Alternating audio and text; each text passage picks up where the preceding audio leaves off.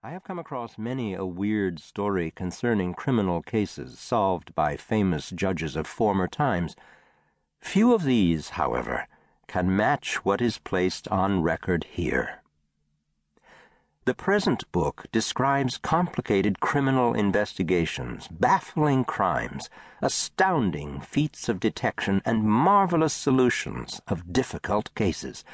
It tells about people who commit murder to be able to live to the end of their days in an odor of sanctity, who commit crimes in order to amass riches, people who become involved in crimes through adulterous relationships, people who meet sudden death by drinking poison not destined for them, people who, through words spoken in jest, lay themselves open to grave suspicion, and who, though innocent, barely escape heavy punishment.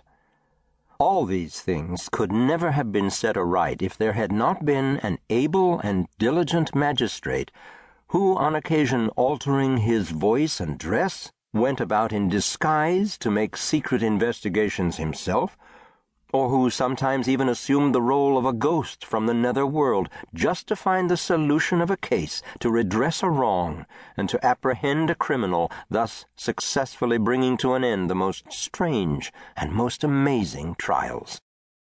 Now, while the vernal breeze encourages idleness, and I find myself with time hanging heavily on my hands, I am putting this story on record to be offered to the reading public. While I would not make bold to assert that the narrative of these strange happenings will caution the people and thus improve their morals, I yet venture to hope that its perusal will serve to beguile some idle hours. A poem says, While placing on record these strange and baffling cases, one cannot but admire this judge of days gone by. Unselfish and perspicacious, he was a man of supreme rectitude. He shall always be remembered as redresser of grievous wrongs.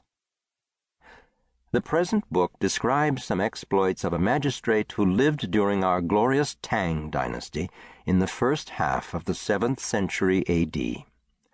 This magistrate was a native of the town of Taiyuan, the capital of Shanxi province.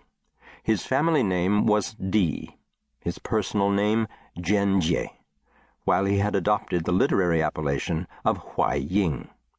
Being a man of exemplary honesty and penetrating wisdom, he was in due time appointed to a high position at the imperial court, and by his frank and courageous memorials to the throne helped tide over many a crisis in state affairs. In recognition of his loyal service, he was later appointed a governor, and finally ennobled as Duke Liang. His illustrious deeds are duly entered in the official History of the Tang Dynasty, and this material is thus easily accessible to all interested persons. A number of facts, however, relating to the early career of Dee Zhenjie, who at that time was famous as Judge Dee, have either been omitted or only treated cursorily in the official records. One must search for them in minor historical writings, in the local records of the towns where he served as magistrate, and such like sources. Yet these lesser known facts are of no mean interest. They serve to heighten our respect for Judge Dee.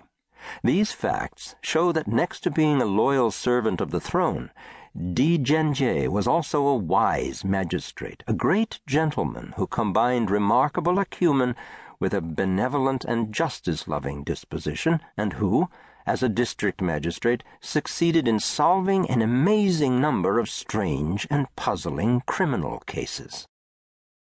The present story, therefore, is concerned only with the early phase of Judge Dee's career, going back to the time when he was appointed district magistrate of Changping.